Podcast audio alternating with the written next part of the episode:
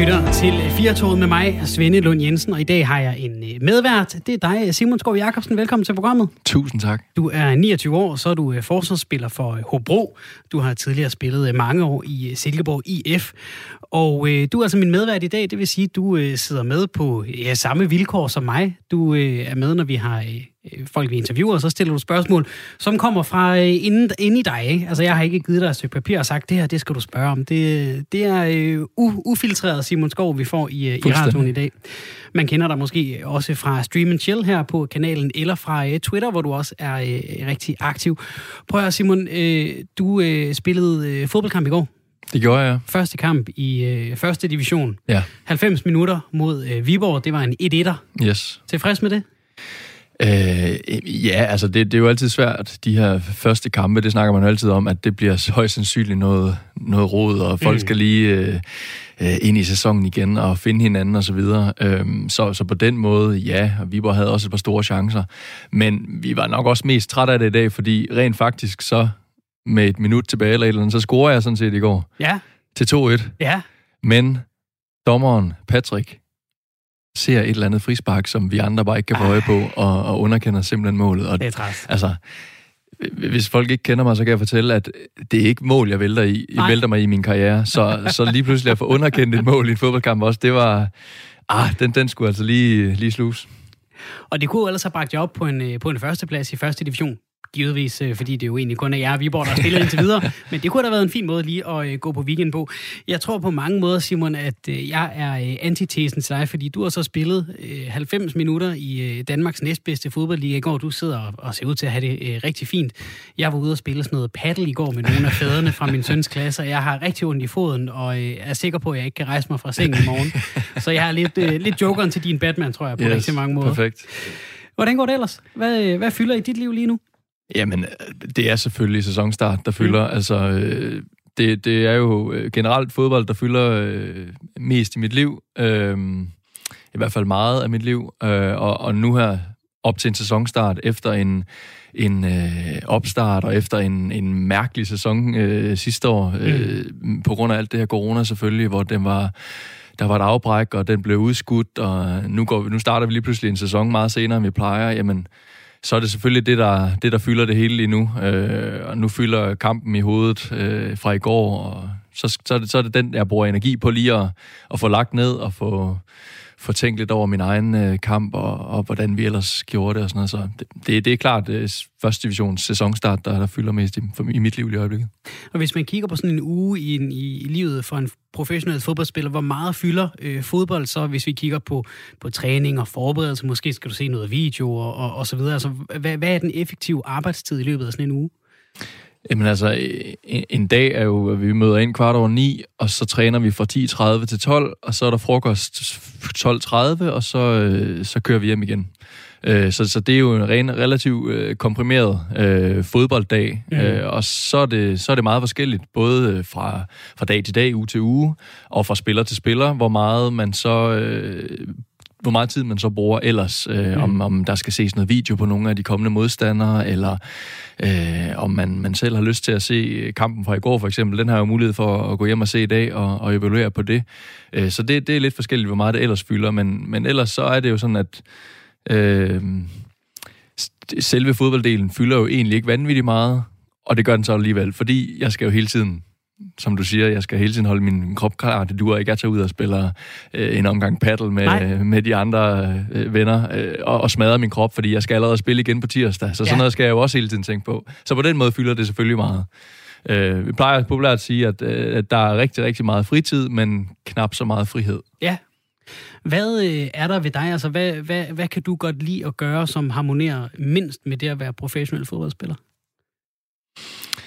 Øh, men det, er, det er jo nok, at øh, jeg, kan, jeg kan rigtig godt lide at, at hygge mig med mine venner. Mm. Øh, det bliver ikke, øh, ikke fordi, det skal være de helt store byture og sådan noget, men, men jeg kan godt lide at, at få et glas rødvin og, og et par øl og, til en fodboldkamp eksempelvis, eller, øh, eller bare øh, øh, hygge og høre noget musik en aften, og det... Øh, der er jo nogle fodboldspillere, der, der fuldstændig afholder sig fra det, fordi øh, det kan de slet ikke øh, spille sammen med deres øh, fodboldkarriere. Mm. Øh, det, det, vil, det lyder forkert at sige, at jeg ikke vil kunne leve uden, men, men jeg, vil, jeg vil synes, der var en, en stor del af mit liv, der ville øh, forsvinde for mig, hvis, hvis ikke jeg havde mulighed for også at hygge med mine venner ved, ved siden af, øh, og også at få et, et par øl og et glas vin og sådan noget. Så det er måske det, man sådan objektivt set vil, vil sige, det øh, harmonerer overhovedet ikke med at være professionel fodboldspiller, mm. men det, det gør det så øh, for mig i hvert fald. Jeg synes, jeg kunne se en, en lille smule, da jeg, øh, da jeg stillede et spørgsmål, Simon, kunne jeg se en lille smule i dine øjne. Du skulle lige overveje, hvad kan jeg egentlig sige, hvis min træner eller kommunikationsafdeling lytter med? Er det rigtigt? Ja, jeg tænker, at nu har jeg efterhånden øh, været, så, været i gamet så mange år, og der er så mange, der kender mig, og det er ikke fordi, jeg prøver ikke at lægge skjul på sådan noget. Så øh, altså, jeg er den, jeg er, og så, så må, de jo, må de jo tage det med der. Prøv at, vi kommer til at tale meget mere om øh, dig, og nok også lidt øh, fodbold i løbet af programmet. Det er ikke fordi, det skal være et øh, sportsprogram. Jeg kan simpelthen bare ikke lade være. Jeg synes, det er lidt, øh, lidt spændende. Rigtig hjertelig velkommen til, øh, kære venner ude øh, bag radioerne. Husk, at øh, du også kan øh, byde ind, hvis du hører noget, der rører dig på den ene eller den anden måde. Du kan ringe 72 30 44 44, eller du kan sende en øh, besked det kan du gøre til 1424. Du skriver R4, et mellemrum, og øh, så din besked. Du kan jo også skrive ind, hvis du har et øh, spørgsmål til Simon Skov Jacobsen, der er øh, dagens gæstvært her i programmet, og altså er professionel fodboldspiller i Hobro. Telefonnummeret til at skrive en sms, det er 1424. Du skriver R4, et mellemrum, og så din besked. Et stort antal migranter forsøger i disse dage at krydse den engelske kanal for at komme fra Frankrig til Storbritannien. Det kunne TV2 fortælle i et indslag i nyhederne i mandags. Et indslag, der efterhånden har skabt stor debat på Twitter. I den korte video, der rapporterer TV2's udsendte Rasmus Tanthold ude fra selve gruppen, øh, ruten, hvor de mange migranter prøver lykken i overfyldte små øh, motorbåde. Især en af bådene, der vises i videoen, er overbelastet, og flygtningene forsøger desperat at skovle vand op af det her lille fartøj for at undgå det synker på øh, overfarten. Indslaget har medført en større debat om, hvad man egentlig kan tillade sig at vise på tv. Der er dem, der mener, det er usmageligt at vise migranternes kamp mod den engelske kanal uden at sløre deres ansigter, og at øh, Rasmus Tandhold i øvrigt i scene sætter sig selv, mener nogen altså. Eksempelvis så skriver Europaparlamentariker for Radikale Venstre Karen Melchior, der har været en af bannerførende for kritikken, jeg bryder mig ikke om den slags journalistik. Hvorfor skal Rasmus rende rundt efter krig, kugler og død? Modsat, så er der også en del, der mener, at det er fuldstændig lødig journalistik, der viser den barske virkelighed, som den er. Men hvad får vi egentlig ud af at se den barske virkelighed helt usensureret? Velkommen til dig, Rasmus Tandhold, korrespondent for øh, TV2 News. Mange tak. Rasmus, hvorfor mener du, det er vigtigt at dokumentere virkeligheden usensureret, for eksempel øh, som, som bliver gjort her i det her indslag med migranterne på vej over øh, den engelske kanal? Du kan jo forestille dig, hvis vi ikke gjorde det, så vil der ikke være noget øh, at diskutere ud fra. Øh, folk vil ikke vide, hvad der skete ude i øh, verden, øh, hvis øh, ikke at man filmer sultne børn i Afrika med udspilede maver og fluer i øjnene. Så er der ikke nogen, der er, klar over, der er klar over, at der er et problem. Hvis folk ikke er klar over, at der er et problem, ja, så bliver problemet ikke løst. Journalisters opgave er at fortælle, at der er et problem. Politikers opgave er at løse problemet. Og hvis vi skal prøve at gå igennem nogle af de her sådan enkelte kritikpunkter, altså hvis man ser på det her med at sløre dem, hvorfor skal man ikke gøre det? Det skal man ikke gøre, for hvis vi for eksempel tager eksemplet med øh, den nøgne pige i Vietnamkrigen under øh, Vietnamkrigen, som er ramt af napalm. Hun ønskede formentlig ikke at blive fotograferet. Hun blev i hvert fald ikke spurgt. Mm. Hun blev heller ikke sløret. Og hvis man havde gjort det, ja, så ville de mennesker, der ser fotografiet, jo ikke kunne identificere sig på samme måde med den her pige, for du vil ikke kunne se, hvordan hun reagerer på det, der er sket. Hvis du ikke kan se, hvordan et menneske reagerer på det, der er sket, ja, så kan du ikke få et indtryk af, hvor alvorlig hvis situationen altså er det, øh, at den er, øh, som den var for den her pige, og for de her flygtninge i gummibåden. Du siger, de var desperate. Hvor ved du det fra? Mm. Det ved du, fordi du kunne se deres ansigter, og du kunne se, at de var desperate. Derfor skal vi ikke sløre, med mindre, at det er til fare for de her personer, eller er der andre forskellige årsager. Det kan for eksempel være, at deres pårørende de kunne sidde og se med samtidig med, at det blev bragt, og de ikke var reddet i land endnu. Men det er heller ikke tilfældet her. Så i mm. særlige tilfælde kan vi godt sløre, men i det her tilfælde, der skal vi selvfølgelig ikke sløre, samtidig med, at vi heller ikke skal dyrke deres lidelse og zoome meget, meget tæt ind på dem i lang tid, øh, så videre. og det gør vi heller ikke. Og så er der jo det her med, at journalister skal, skal dokumentere virkeligheden, og det er jo også noget af det, som jeg så i hvert fald, der var nogen, der kritiserede, altså at du ikke hjælper de her mennesker, øh, Rasmus Tansol. Hvad siger du til den kritik? Jeg siger, at det er et dilemma, jeg ofte øh, står i. Det gør man som journalist. Som journalist, der dækker vi virkeligheden. Vi blander os ikke i virkeligheden. Mm. Hvis du stopper, øh, øh, for eksempel når der sker en trafikulykke på øh, E45 ja, så gør du det, øh, fordi at du gerne vil hjælpe. Det vil jeg også til hver en tid gøre. Men en journalists rolle er faktisk ikke at hjælpe. En journalists rolle er at dokumentere. Det betyder ikke, at jeg aldrig hjælper. Øh, selvfølgelig gør jeg det, øh, hvis det er en akut øh, livsfarlig situation for de mennesker, jeg befinder mig overfor. Men i det her særlige tilfælde, ja, der var vi i en situation, hvor vi blev beordret, beordret af den engelske kystvagt til ikke at tage de her mennesker med ombord, men holde os helt tæt på deres gummibåd i over en time, hvilket vi gjorde, i tilfælde af, at nogen skulle falde over bord, og så skulle vi selvfølgelig redde dem, men ellers vente ind til kystvagten kom og øh, tog de her mennesker ombord. Vi skulle bare sørge for, at ingen kom galt afsted, og det gjorde vi, og på den måde kan vi sige, at vi hjalp derudover den kaptajn, der var på det skib, som jeg var ombord på, han ringede jo efter kystvagten. Hvis han ikke havde ringet efter kystvagten, så havde de ikke fået nogen hjælp. På den måde hjalp vi også øh, indirekte, men som udgangspunkt, så er det faktisk ikke en journalists rolle at hjælpe. Det er ikke en journalists rolle at øh, blande sig i virkeligheden. Det er, ligesom nu talte i fodbold, at stå ude på sidelinjen, rapportere, hvad der sker inde på banen. Men jeg er sikker på, at den fodboldspiller for Hobro heller ikke vil bryde sig om, hvis journalisterne begyndte at løbe ind på banen og blande sig i spillet. Det er ikke vores rolle. Vores rolle er at stå udenfor og dække det, der sker inde på banen. Det gælder i sport, det gælder i krig. Du får lige et øh, spørgsmål fra min øh, gæstevært her i programmet, Simon Skov Jacobsen også. Ja, jeg, yes. jeg kunne godt tænke mig at vide, altså, når der så kommer sådan en reaktion her, om den så overrasker dig? Altså, nu, nu har du virkelig dækket mange brandpunkter, og har jo stået i mange situationer, som jeg går ud fra, øh, selvfølgelig har påvirket dig, uden du har måttet bryde ind og, og sådan noget.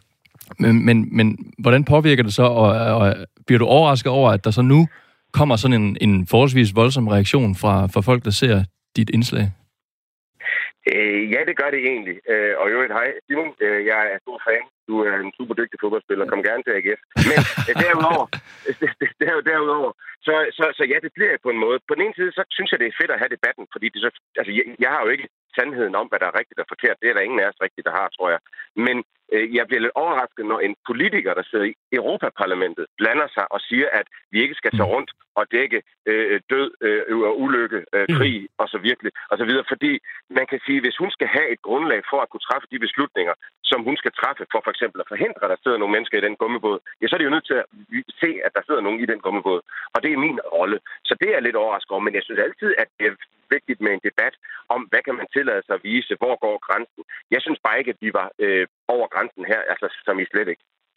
Må jeg lige prøve at vende tilbage til en, til en lille smule, øh, Rasmus Tandler, det her med at, at, at filme de her øh, migranter til at begynde med.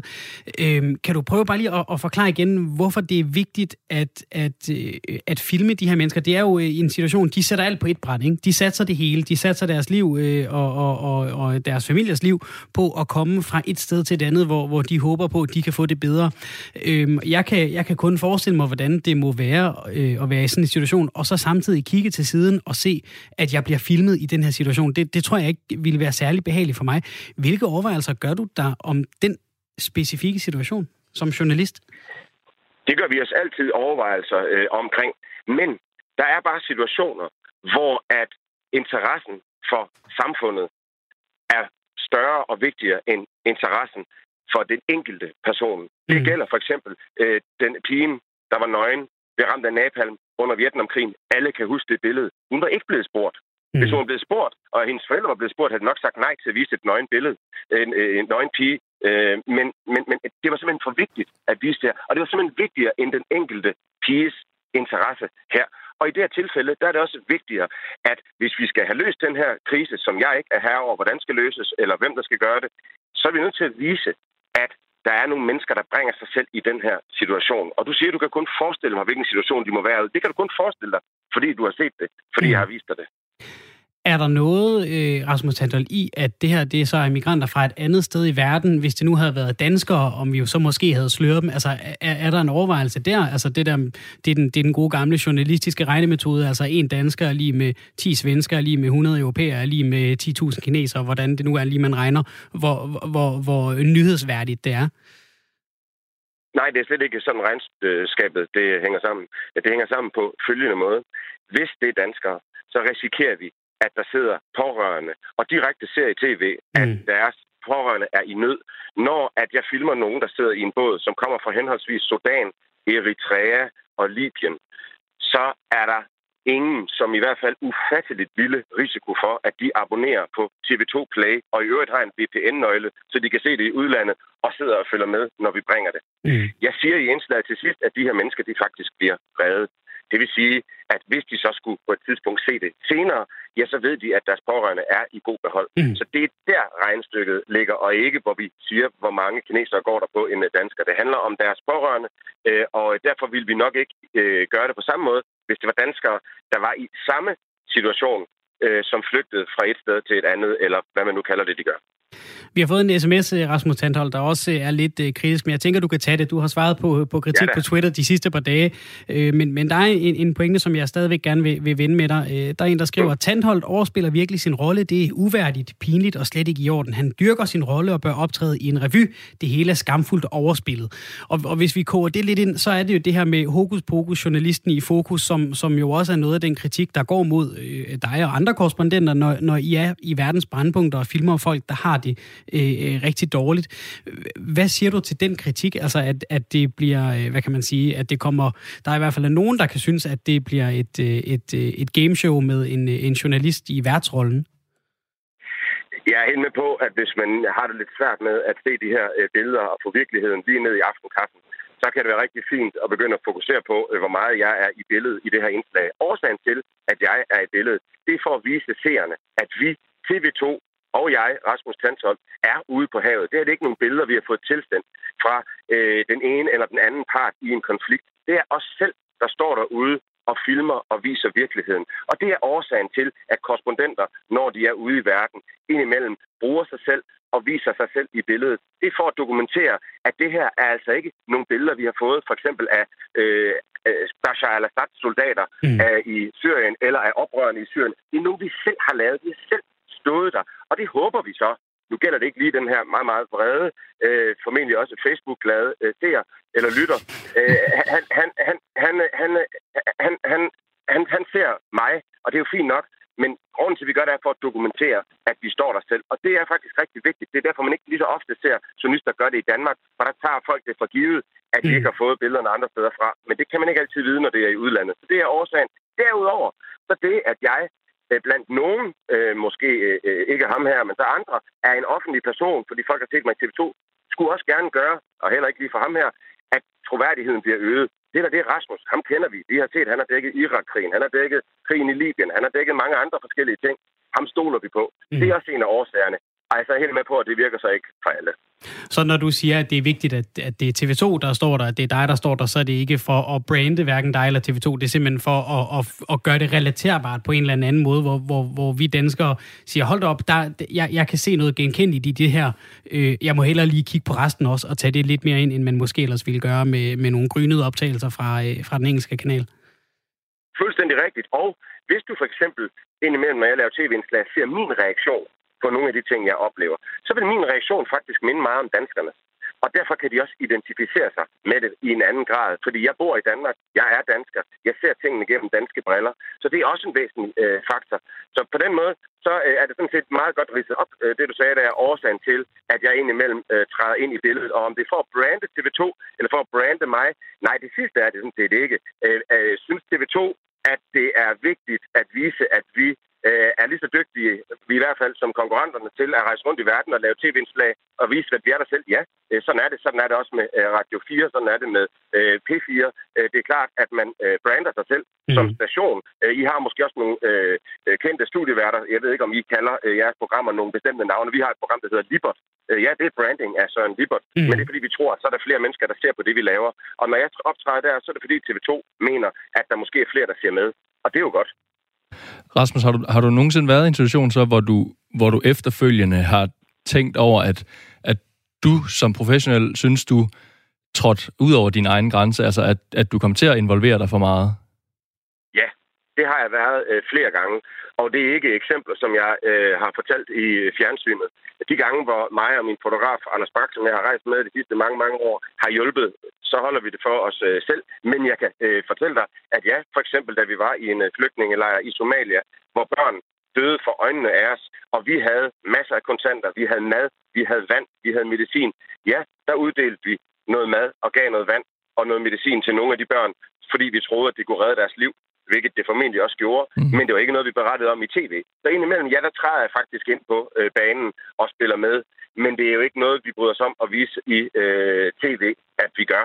Øh, så, så, så, det, ja, så ja, ellers vil jeg ikke kunne se mig selv i øjnene. Men det er i ekstreme situationer. Man kan sige herude på havet, på den engelske kanal, det er også en ekstrem situation for de mennesker. Ja, men alle havde redningsveste på. Vi var lige ved siden af. Hvis nogen faldt i vandet, eller båden den sank, ja, så var vi stod vi klar til at øh, hive dem op. øh, og vi blev beordret til at vente til kystvagten kom, og fik at vide, at hvis vi ikke gør det og tager dem ombord, uden de har givet ordre til det, eller uden at de er livsfare direkte og ligger nede i vandet, så vil vi blive sigtet for menneskesmugling. Det ønsker jeg heller ikke rigtig at bidrage til uh, at være i den situation. Så på mange måder øh, øh, var der forskellige årsager til, at vi ikke øh, greb ind men mest af alt, fordi vi vidste, at de skulle nok blive reddet af kystvagten, og vi holdt øje med, at der ikke skete dem noget. Mm. Lidt i forlængelse af det, Simon spurgte om, Rasmus, øh, som sagt, så har du en lang karriere fra verdens brandpunkter bag dig. Øh, du må flere gange have stået over for dilemmaet, kan vi vise det her? Altså, hvor går din egen personlige grænse for, hvad du kan, vil vise i tv? Den grænse kan jeg ikke sætte, fordi det afhænger helt af den enkelte situation. Øh, der har været enkelte gange, hvor jeg har sendt, øh, lagt billeder ind i tv-indslag, sendt hjem til TV2, hvor der har siddet en redaktør og tænkt, ej, det er for voldsomt for seerne. Hvor jeg ikke har øh, været god nok til at vurdere, hvad øh, seerne egentlig kan øh, tåle. Øh, og øh, og det, det, det er meget få gange faktisk, at det er sket, men det er sket enkelte gange. For det er klart, når du står nede i krigen og ser på folk, der lider, og folk dør for øjnene af dig, så bliver man måske også lidt mere øh, hårdfør i forhold til, hvad man så tænker, andre kan tåle at se, når man nu selv står og ser på det hele. Øh, men, men, men så det er noget, vi diskuterer hver eneste gang. Det er også noget, vi diskuterer her. Øh, hvor lang tid skal vi filme de her øh, migranter? Øh, hvor tæt skal vi gå på? Øh, skal vi stille dem spørgsmål? Nej, det synes jeg ikke, vi skal. Det synes jeg er lidt et overgreb, når jeg er i den situation. Øh, så så der, det diskuterer vi hele tiden, så jeg kan ikke sige, hvor grænsen går, men vi tager stilling til det hver eneste gang. Har vi nogensinde øh, taget fejl? Ja, det har vi selvfølgelig helt sikkert. Øhm, altså, så på den måde, så, så gør vi vores bedste og diskuterer det. Men hvis man tror, at det er bare noget, vi sådan gør og tænker, ja for fanden, men nu skal vi bare vise nogle folk, der har det rigtig skidt rigtig længe, så er det slet ikke sådan, vi tænker, må jeg skuffe folk at sige. Hvis nu, må jeg lige stille et hypotetisk spørgsmål her. Hvis nu den båd, du sejler ved siden af, Øh, fordi det så ud til i klippet, altså det ligner jo, at, at de sejler hurtigt. Det er en vild jagt for at nå kysten, inden den her båd går under. Ja. Ikke?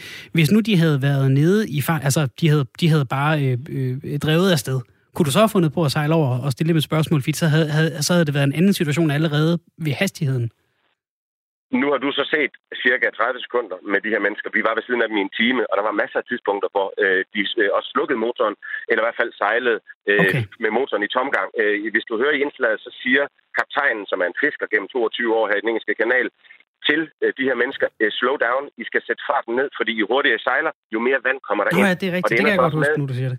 Præcis, ja. Så til sidst ender det faktisk med, at de ligger helt stille. Okay. Så vi kunne 100 gange have sejlet over til dem og begyndt at stille spørgsmål, men det synes jeg personligt er over grænsen. For en ting er selvfølgelig at filme dem, og jeg tror ikke nødvendigvis lige i situationen, at det er det, de synes, der er det mest ubehagelige. Jeg tror, det er, at de er bange for at drukne. Mm. Men at sejle over til dem aktivt og begynde at øh, stille dem spørgsmål, øh, synes jeg for mig i hvert fald, var øh, over øh, grænsen. Og derfor gjorde vi det heller ikke. Så er der kommet en øh, positiv kommentar til dig faktisk to, Rasmus. Øh, der er en, der skriver, Tandhold skal med i billedet for ophavsdokumentation. God dreng. Det er Axel, der skriver det. Og så øh, skriver Henrik Christensen fra NIM. Lige en kommentar. Det kunne være, at det geografiske sted, det blev øh, filmet. Det har fået en politiker til at tænke, nu er det kommet for tæt på. Godt gået, Rasmus. Og lad os øh, lukke den ned der. Tusind tak for din øh, tid, Rasmus øh, Tandhold. Det var en fornøjelse at høre om nogle af dine øh, professionelle overvejelser omkring det øh, arbejde, du laver ude i verden for øh, TV2, hvor du er korrespondent. Tak for det, Rasmus. I er altid velkomne. Hej. Hej.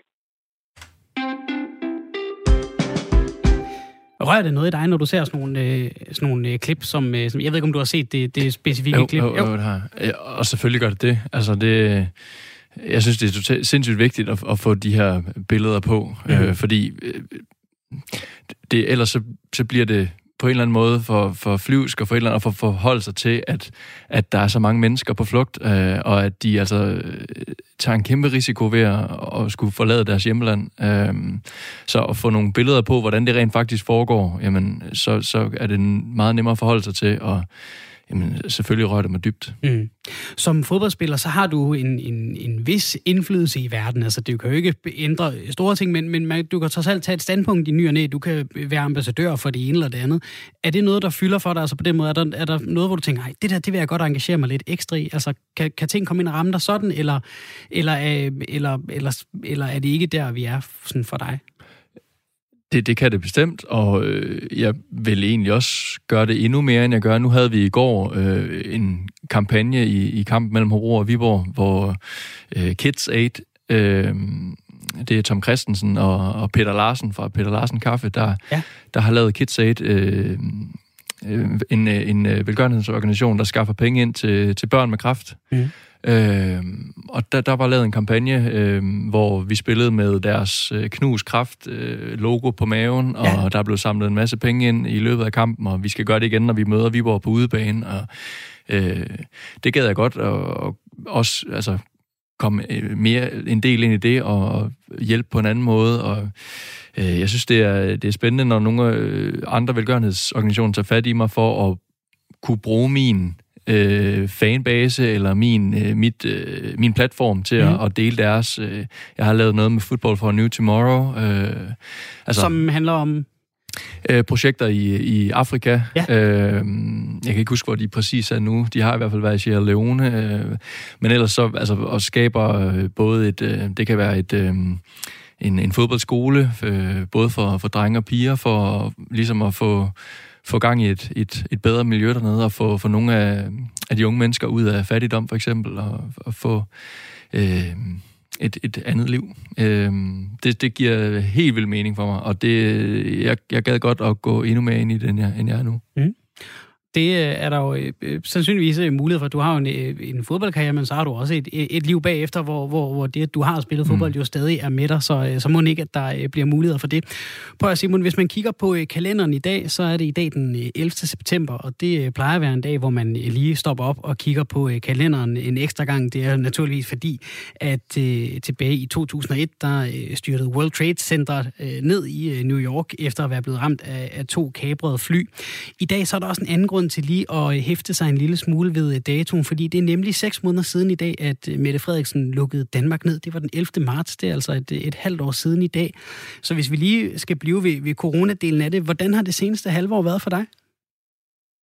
Det har jo som ja, alle andre mennesker været, været meget, meget specielt. Øh, det var det var, det var mærkeligt, at, øh, at det lige pludselig skulle, skulle lukke det hele ned. Altså, fordi det, det kom jo sådan lidt, lidt snigende, og hvad er det for noget? Og så lige mm. pludselig, ja, nærmest fra den ene dag til den anden, følte jeg, jamen, så, så, var, vi, så var vi fuldstændig i, i lockdown, og øh, ja, jeg var også sendt hjem fra, fra arbejde i, i et par uger, før vi så stille og roligt tog træningen op igen i, i mindre grupper, som vi fik lov til. Mm. Øh, men det var en, en vanvittig mærkelig periode, fordi vi jo så også var i en del af, af Superligaen, hvor hvor der kom så mange øh, afgørende kampe. Øh, vi kæmpede for nedrykningen, det lykkedes vi så ikke med, har vi, kan vi jo godt øh, afsløre. Mm. Øhm, men, men, men det der med at få sådan et, et afbræk midt i de der fuldstændig vanvittige afgørende kampe, det, det var så mærkeligt at forholde sig til. Samtidig med, at det jo også gav mening, at der skulle lukkes ned, fordi vi skulle have styr på øh, den her pandemi, og det har vi jo desværre ikke fået helt endnu. Mm. Øh, så ja, det har været et, et meget, meget mærkeligt halvår. Og du lytter altså til 4 på Radio 4. Med mig i studiet har jeg dagens øh, medvært, Simon Skov Jacobsen, der er fodboldspiller i øh, Hobro. Og Simon, nu, nu har du snakket et par gange om det her afbræk, I fik i, i forårssæsonen. Hvor meget betyder den der kontinuitet som, som fodboldspiller? Altså det der med at, at, at have et, et rulle af at spille sin kampe, at være vant til at have nogle rytmer, og så, så blev det forstyrret på en eller anden måde. Og jeg ved jo godt, der er jo, der er jo mange større øh, øh, måder, som corona har påvirket verden mm. på, men nu er det jo trods alt lige dig, jeg har i ja. studiet. Hvad, hvad betyder det for en fodboldspiller, at, at, at, at det, den her rytme bliver forstyrret på den måde? Jamen, det, det, det er bare virkelig underligt, fordi som jeg, som jeg, sagt, så, eller som jeg sagde før, så fodbold fylder jo naturligvis en stor del af min og mine holdkammeraters hverdag. Så når den lige pludselig er, er væk, jamen, der er sådan et mærkeligt tomrum, når, når der ikke der er, er noget at konkurrere om i weekenden. Altså, mm. vi, vi trænede, vi holdt os i form, vi løb, vi øh, havde afslutninger, alt muligt uden, øh, uden nærkontakt, øh, og det var også fint nok.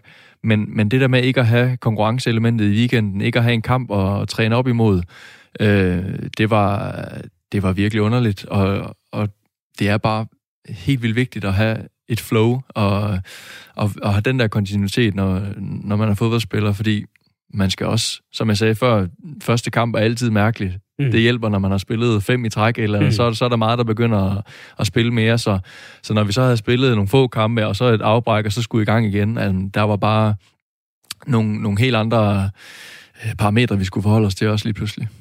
Jeg kan selv godt lide at, at se fodbold, så jeg var også ked af, at der ikke var noget øh, fodbold i, i et stykke tid. Det var også øh, mærkeligt, og øh, nu øh, er jeg flyttet til Aarhus for et par år siden med min søn. Han er blevet AGF-fan, og det gik jo lige så godt øh, for, for AGF, så det var også øh, hårdt mm. at, at tro, at øh, du ved, endelig så du ud til at blive medaljer, og hvad nu hvis sæsonen sluttede, alt det der.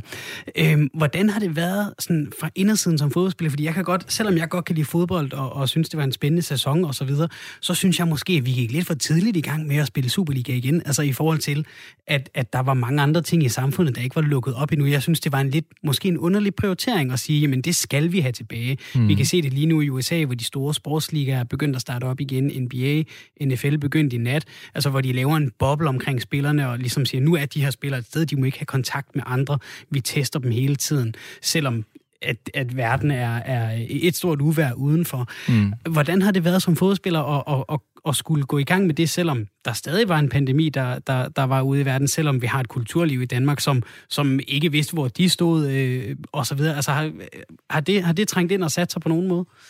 Ja, det har det. Øh, jeg synes, det, man skulle helt, helt klart, øh, eller jeg skulle helt klart vende mig til at, øh, at skulle i gang lige pludselig igen. Ja. Øh, og, og for det første, så skulle vi jo finde ud af, om, om vi synes, det var ansvarligt, om vi synes, øh, vi kunne forsvare os, selv i det, altså sådan rent, øh, hvad hedder det, sundhedsmæssigt. Ja. Øh, og det, det var der egentlig rimelig hurtigt styr på. Altså, der var nogle øh, klare retningslinjer for, hvad vi måtte og hvad vi ikke måtte, øh, med hensyn til omklædningsrum og så videre. Øh, og så bliver vi jo testet en gang om ugen. En gang om ugen bliver I testet? Ja. Okay. Så hvor mange gange er du blevet testet for corona? Åh, hvad er der gået nu? Er det blevet det en 10 gange eller sådan noget? Har du vendt dig til det endnu? Ja, det har jeg. Okay. Jeg synes, det er... Jeg synes ikke, det er så slemt. Uh, nu, apropos Rasmus Tandholt, så så jeg en af hans uh, Instagram-videoer på et tidspunkt, hvor han var i uh, Brasilien, ja. hvor han filmede en af sine, uh, en af de tests, han fik der, ja. hvor det er altså, ja, dem jeg har prøvet, det har kun været en vatpind uh, lidt ind i, i munden og rode lidt rundt, og det er da ikke behageligt, men det overlever man nok. Ja. Jeg kunne se, at Rasmus han fik en i hvert næsebor, uh. 5-7 cm ned, Altså, det, det så meget voldsomt ud. Den har jeg også prøvet at få. Den er rigtig ubehagelig, uh, kan jeg godt afsløre. Ja, øh, så, så nej, det, det, har jeg, det har jeg vendet mig helt fint til. Øhm. Der kan jeg jo sige, at jeg så på Twitter den anden dag en, at der gav et tip. Der var en, der var kæreste med en operasanger, som sagde, at man skal bare gøre, som om man gaber. Fordi så Nå. flytter drøblen sig naturligt, så er det ikke så slemt. Okay. Det hjælper både dig og, og personalet. Den, den, den, den prøver jeg på mandag så. Ja, prøv det. Øh, og med, med hensyn til det med, om, om altså i forhold til alt det andet, der ikke måtte åbne og så videre, det har jeg måske bare sådan skudt lidt til hjørne for at blive ja. i fodboldtermerne. Altså, Men er det ikke også, er det måske en, en arbejdsskade ved fodbold? I skal jo netop fokusere jer på, på det, I, I laver. Altså, det ja, er jo... præcis. Og, og I, altså, jeg har sgu nok heller ikke kunne, kunne ændre så meget ved det, hvis jeg havde nogle helt stærke holdninger om, at øh, jeg synes ikke, vi skulle starte, hvis ikke vi kunne få lov til at gå til koncerter også. Altså, mm. nu skal jeg sige, at jeg savner rigtig meget at gå til koncerter. øhm, men, men altså, det, det, det tænker jeg ikke, jeg havde fået det helt store ud af. Og så, så længe der var, øh, der var styr på det, altså så længe det var ansvarligt, øh, så, så, øh, så synes jeg, det var fint, at vi startede. Og så, så tror jeg også, at det... Nu siger du selv, du øh, har savnet at se fodbold og sådan noget. Det, det tror jeg, der er rigtig, rigtig mange, der har. Sådan havde også venner, der har udtalt, at, at de ville fandme give meget for... Øh, altså, hvis, hvis, Altså, hvis de skulle være hjemme, så kunne der da i mindste være en fodboldkamp i, i fjernsynet. Altså, mm. at det så ikke engang med det. Det tror jeg alligevel også har, givet et eller andet, fordi der kan jo fodbold jo også bare noget, altså det kan samle mennesker, det kan, det skulle selvfølgelig ikke, det var forkert med et ja. men altså, du forstår. øh, altså, der, der var noget ligesom at, at øh, blive opmuntret af igen, og ja. noget at glæde sig til øh, i, en, i en mærkelig tid. Mm. Så, så der tror jeg også, eller der er jeg sikker på, at det, det har, har givet noget for, for mange mennesker. Og så er der selvfølgelig også mange mennesker, der er bedøvende ligeglade og synes, det er en skandale, det ikke kom i gang, men mm. sådan vil det jo altid være. Hvor meget betyder det, det der med at have tilskuer på stadion? Altså, jeg kan jo kun drømme om, hvordan det må føles at løbe ind på et øh, fyldt stadion, der, der jubler i det, øh, mm. mine fødder rører øh, grønsværen, og så gå til ikke at have det. Altså, jeg går ud fra, at det, det betyder noget for, hvordan man kan sætte sig op til en kamp. Hvordan var den overgang? Altså, hvordan har det påvirket dit arbejde, at I har skulle øh, gøre det under nogle andre forudsætninger, end I er vant til? Jamen, det betyder rigtig meget. Altså, de, de første kampe, vi spillede, der må vi jo heller ikke bruge omklædningsrummet, så når vi havde hjemmebanekamp, så var der jo sat et, et, et øh, sådan stort øh, festtelt op nede bag øh, den ene, det ene mål. Mm. Og det var der, vi klædte om. Øh, udebaneholdet havde et telt nede i den anden ende. Øh, så vi sad inde i et telt på en stol, og så skulle vi gå ud af teltet og stille os klar til at gå ind på banen foran ingen mennesker. Altså, ja. det var meget, meget mærkeligt. Øh, så altså, det var egentlig det værste. Det var, det var opvarmningen, og det var, mens man sad i, i ja, omklædningsrummet var det så ikke, men, men det, det, der så var omklædningsrummet, og, og ikke kunne høre noget, der summede, som man plejer at kunne. Og sådan så igen, noget. altså, det der med nogle rutiner, der ikke ja, er, som det, de plejer. Det der, lige, lige præcis det der med, at du siger, at, at det er noget helt, at man skal sætte op på en anden måde. Altså, det kommer sgu af sig selv, når, der, når man kan høre, at der er nogen, der er kommet for, at har betalt en billet for at komme ind og se ens spille og sådan noget. Der er nogle fans, der råber ens navn og ens klub og så videre. Altså, det, så, så kommer det bare af sig selv. Så får man man ud og spille noget fodbold. Øh, det er bare noget andet, når man går ind i sådan helt dødt stadion. Øh, så, så, så bliver det bare hurtigt en, en eller anden øh, sommertræningskamp, øh, hvis ikke man, man formår at, at sådan prøve at lukke det lidt ude. Mm. Jeg vil så sige, når, når kampene var i gang, så kommer man lidt ind i den der boble, man er i, og, og ikke øh, og prøver at lukke. Der prøver man jo normalt også at lukke meget af, af de forstyrrende elementer ude, og det har så været lettere, kan man sige. Øh, men det er så dejligt, at der er, nu var der, jeg tror, der måtte komme 1.500 på stadion i går i Hobro. Altså, okay. Og det, det, det er bare så dejligt. Vi bliver lidt øh, ved fodboldsnakken, men vi giver den lige et øh, akademisk øh, twist. Fordi fodbold er i en øh, rivende udvikling, hvor spillet bare kommer til at gå hurtigere og hurtigere frem mod 2030. Det mener en gruppe forskere fra Syddansk Universitet. Tendenserne er følgende. Fodbold bliver hurtigere, der kommer mere pres, der bliver lavet flere afleveringer og taget flere spurter. Og så øh, kommer der flere spillere med i kontraangreb, og målmanden kommer mere med i spillet. Den sidste, den vedrører jo dig, øh, Simon Forsvarende, blive, vil blive brugt mere til angreb. Og så kan det jo være, der kommer nogle flere mål øh, ja. på, på statistikken for dig, øh, hvis det er det, der sker. Og det lyder jo alt sammen øh, rigtig godt for dem, der elsker angrebsivrig fodbold. Velkommen til vores øh, næste gæst, Magni Mor, professor på Institut for Idræt og Biomekanik ved Syddansk Universitet. Han er også med i det her forskningsprojekt. Velkommen til, Magni. Tak for det. I vurderer, at fodbold bliver mere underholdende frem mod 2030. Hvad baserer I det på?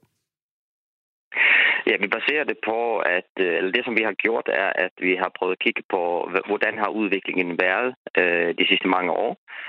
Og så har vi så antaget, at hvis den udvikling fortsætter øh, fra 2020 20 og frem til 2030, jamen så vil vi se de her tendenser, som du beskrev lige før. Mm. Så vi har lavet den antagelse, at øh, den udvikling, som har været de sidste to-tre årtier, den vil fortsætte. Og hvad er det for en udvikling, vi har set øh, de sidste 30, 40, 50 år?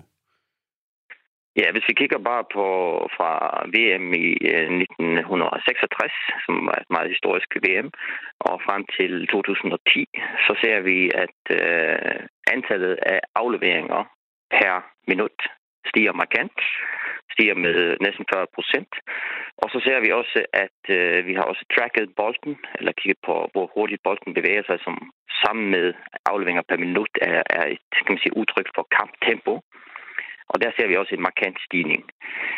Øh, så har vi også kigget lidt på bevægelsesanalyser af spillere. Og hvis vi kigger for eksempel på den engelske Premier League, så, så har nogle engelske forskere, en engelsk forskergruppe, vist, at fra 2006-7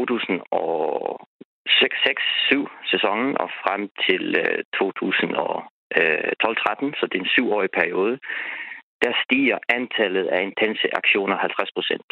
Og mængden af højintensitet løb stiger 20 procent eller 3 procent per år.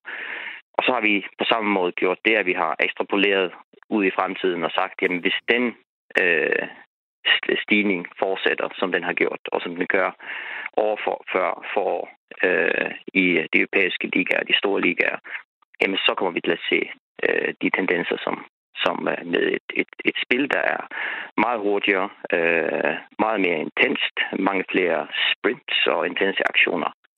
Og, og det tror vi også kommer til at give en, en højere underholdningsværdi.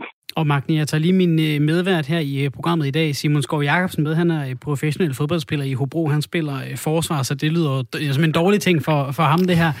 Simon, er det rigtigt? Altså, kan du også genkende det her spillet som, som, som spiller på banen, at spillet er blevet hurtigere de sidste par år? Ja, helt klart. Altså, jeg synes, hvert år, der kommer en eller anden ny spiller frem, et eller andet, jamen, så er det en, der er blevet hurtigere end den sidste, der lige er blevet mm. solgt. Et eller andet. Altså, der synes jeg, man kan mærke det. det er lidt svært at mærke det, når man er i det selv nu her, men, men jeg kan jo sagtens genkende, når jeg ser billeder af EM92 for eksempel. Ja. Altså, det bliver der jo snakket rigtig meget om i Danmark, selvfølgelig. Men det er jo helt vildt kedeligt at se de der kampe for den gang, fordi det går så langsomt, og man må spille den tilbage til målmanden og alt. Altså, mm. Så at se en kamp for den gang, og så nogle af de bare sådan første divisionskamp, jeg er med i, altså, det er jo et, et helt andet tempo. Ja. Magni, må jeg lige spørge dig, er, er spillet, hvis man ser over udviklingen de sidste år, er det kun blevet mere, hurtigere, øh, mere hurtigt og mere offensivt, eller har der også været en udvikling i det, i det defensive? Uh, det ved jeg ikke, om der har været en udvikling i det defensive, og, og hvad er en offensiv udvikling og en defensiv udvikling? Det er et godt spørgsmål, men hvis man kigger på de store hold i dag, eller dem, der sætter uh, ligesom scenen for, hvordan der skal spilles, så er det måske bare München og specielt måske Liverpool. Men så er det et, et spil, hvor man ligger, lægger et meget højt pres højt mm. på banen, og et, et, et, et spil med mange genpres og med højt pres, og med rigtig, rigtig mange øh, omstillinger eller counterattacks eller øh, kontraangreb, øh, hvor mange spillere sprinter samtidig. Og, og et eller andet sted har vi så også vurderet, fordi vi har skrevet den her øh, leder, som er i et videnskabeligt tidsskrift, øh, det er altså så forskere fra Syddansk Universitet, som du, som du nævnte, men vi har også skrevet den sammen med øh, øh, forskere, som også har øh, som også arbejder for det italienske og det portugisiske fodboldforbund, og også sammen med øh, øh, Liverpools tidligere øh, øh leder af den medicinske stab. Så vi har forsøgt at få øh, sige et bredt, øh, en bred, bred øh, repræsentation af, af europæiske forskere med i det her. Og, og der har vi så vurderet, at, at de, de tendenser, vi måske ser hvis vi nævner Liverpool som et eksempel, de kommer til at forplante sig også i, i andre ligaer og i, også i Superligaen. Og måske har, har de allerede gjort det. Og er der et, er der et loft øh, over, over den her udvikling? Altså, øh, vil vi nå et eller andet punkt, hvor spillerne rent fysisk ikke kan øh, blive hurtigere? Altså, bolden simpelthen ikke kan øh, flyttes hurtigere i forhold til, at det også kræver noget teknik at, at flytte sådan en fodbold rundt på et fodboldhold? Eller, eller vil, vil spillet bare blive hurtigere og hurtigere i al uendelighed? Øh, ja, det er et godt spørgsmål, fordi uh, der kommer nok et, et, et, et træk, altså et defensivt træk på et tidspunkt. Men, men øh, når vi snakker hurtighed, så snakker vi ikke kun hurtighed ved, at spillerne skal løbe hurtigere, og bolden skal, skal bevæge sig hurtigere. Vi snakker også om den hurtighed, der foregår op i hovedet. Så, så jeg tror, at eller vi vurderer i den her, at, at kravene til at have en høj teknisk formåen og have en høj øh, kognitiv kapacitet, det vil sige kunne, kunne træffe de rigtige afgørelser i de rigtige tidspunkter, kan orientere kroppen på den rigtige måde. Øh, det er også en form for hurtighed, som kommer til at forblande sig i spillet. Og Simon, det er jo nu, du skal melde ind, hvis du øh, føler, at du måske kan få en øh, biomekanisk fordel over dine øh, konkurrenter i første division. Er det, er det, hvad kan man sige, føles det fjern for dig at tale om fodbolden på, på sådan en mere akademisk måde, eller, eller, øh, eller kan du godt, øh, hvad kan man sige, sige, nå, men det kan, det kan jeg sagtens genkende, det, det er bare måske en anden måde at tale om det på, end vi gør ved, ved, ved, ved taktiktavlen?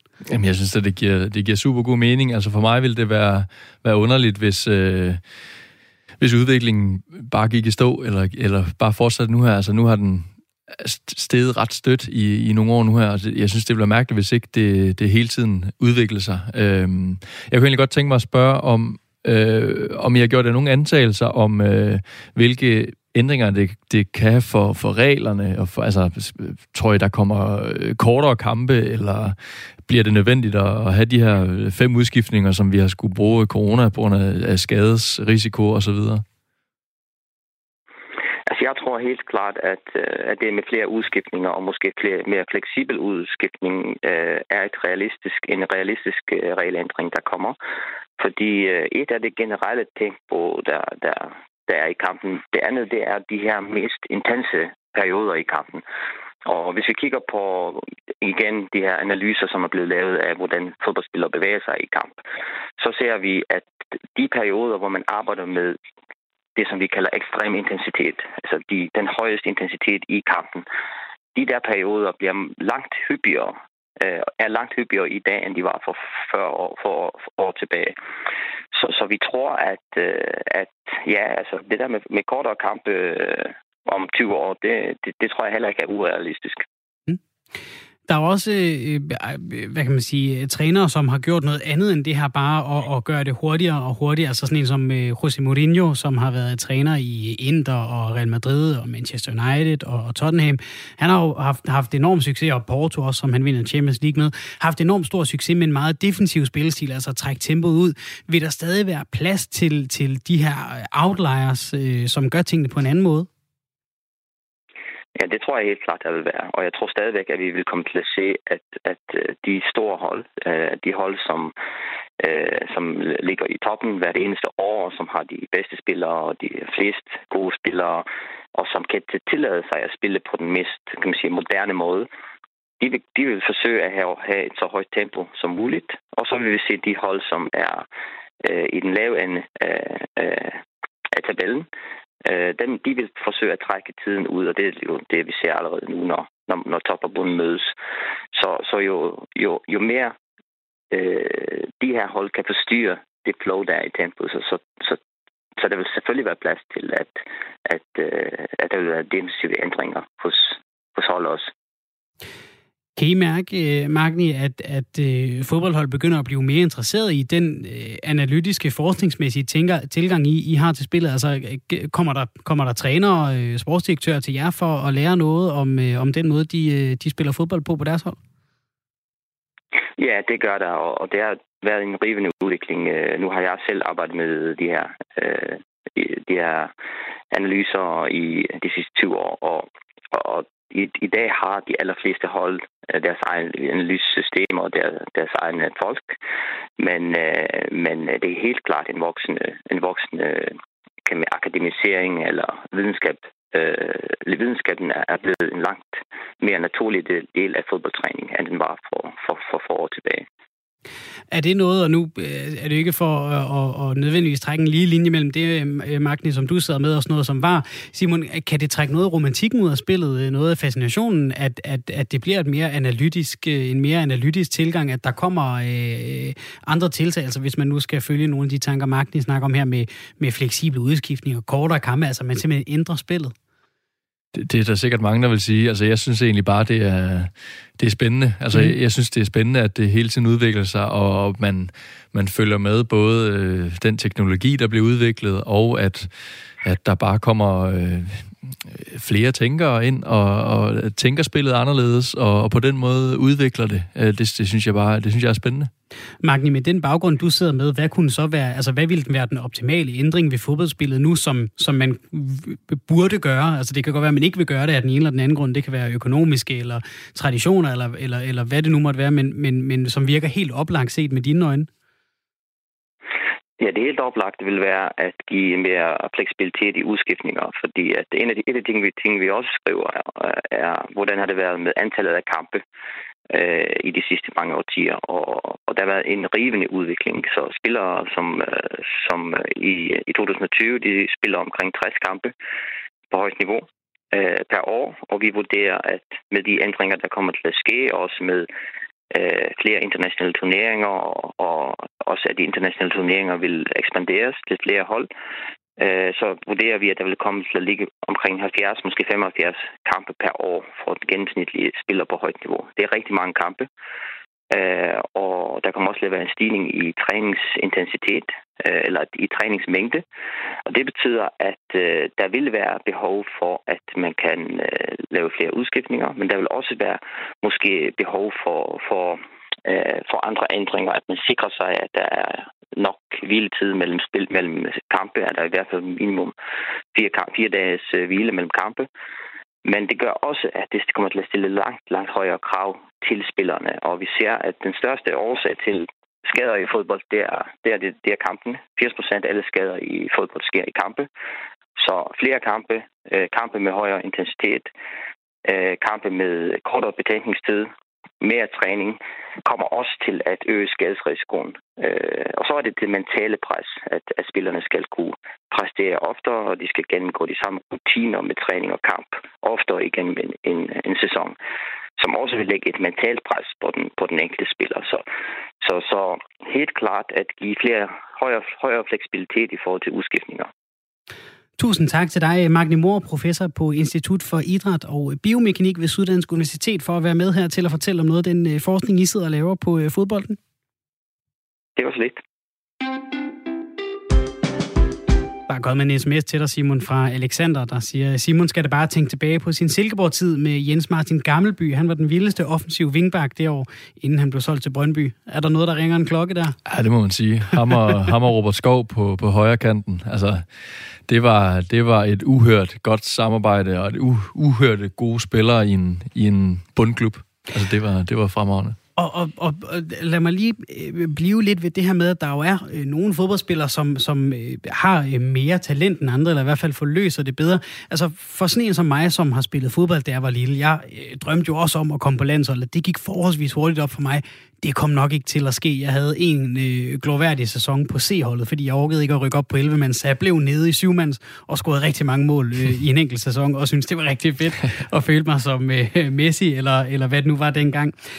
Hvordan er det det her med, fordi du har alligevel, du har, du har jo øh, masser af, af, af fodboldtalent, altså du har jo spillet på, på højeste niveau i, i Danmark, ikke? Så du er god til fodbold, det er det, du laver, det er dit arbejde. Hvordan er det så at se sådan en, altså du har spillet sammen med Kasper Dolberg og Robert Skov i, i Silkeborg, som, som er blevet solgt videre til, til større klubber, får succes i, i, i udlandet, kommer på landsholdet. Altså det her med at, at ligesom sige, jamen okay, jeg nåede noget af drømmen. Jeg nåede aldrig op på landsholdet. Det var Simon Kær og, og alle dem der. Jeg nåede noget af vejen. Kan man godt stille sig tilfreds? Det kan jeg i hvert fald godt. Ja. Øh, og nu, nu får jeg jo øh, Glenn Ridersholm og nogle af de andre på nakken, der, der ikke synes, man må sige, man er tilfreds med noget. Men, men jo, det kan jeg godt. Øh, og det var jeg også inde på lidt tidligere. Altså, øh, jeg har ikke vid mit liv 100% til at være professionel fodboldspiller. Altså, jeg har gjort det på min måde. Der har været forskellige ting, jeg godt ville have kunne skrue på. Øh, jeg har aldrig gået, jeg har aldrig lavet en madplan. Jeg har aldrig på den måde øh, sagt, at jeg skal bare have ni timer søvn om natten og så videre. Mm. Jeg gør det i, i mine egne rammer. Altså selvfølgelig er det professionelt, men, men der vil være nogle ting, jeg kunne skrue på, som Robert for eksempel, øh, han har altid været super professionel, og han, der er jo en grund til, at han har det der frispark, han har. Altså mm. selvfølgelig er der også noget af det, der er medfødt, men han stod dag ud og dag ind og sparkede på kassen, øh, og har, har gjort det til en altså verdensklasse spidskompetence. Hvad gjorde du så, mens øh, Robert stod ude på træningsbanen og sparkede frispark? Jeg slikkede mig munden ude på, på øh, bænken. Altså, det, det var en fryd for øjet at, at se på.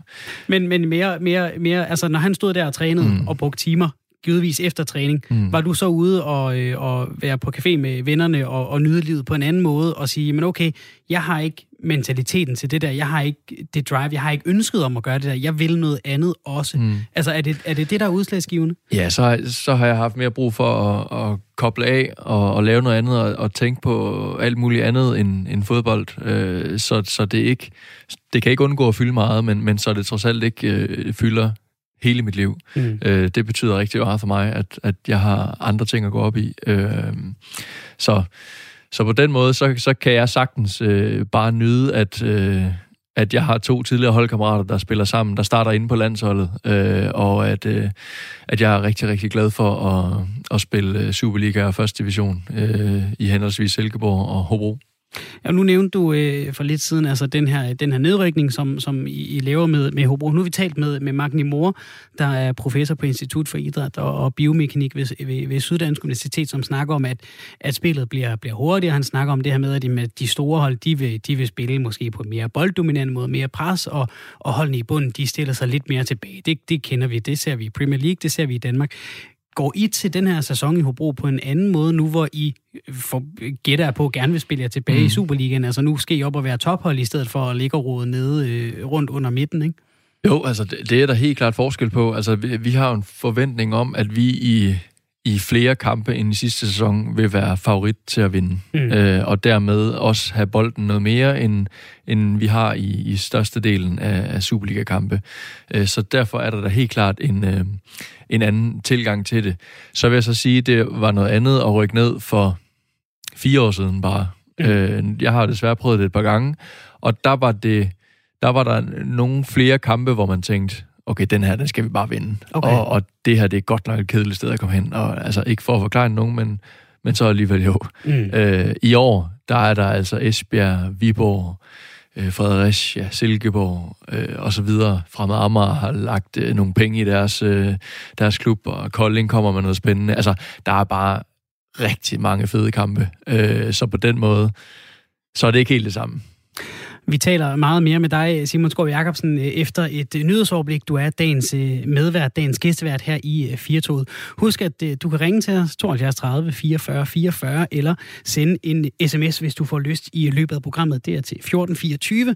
Så skriver du R4, et mellemrum og så din besked. Vi er tilbage med mere Firtog om et par minutter. Først et nyhedsoverblik.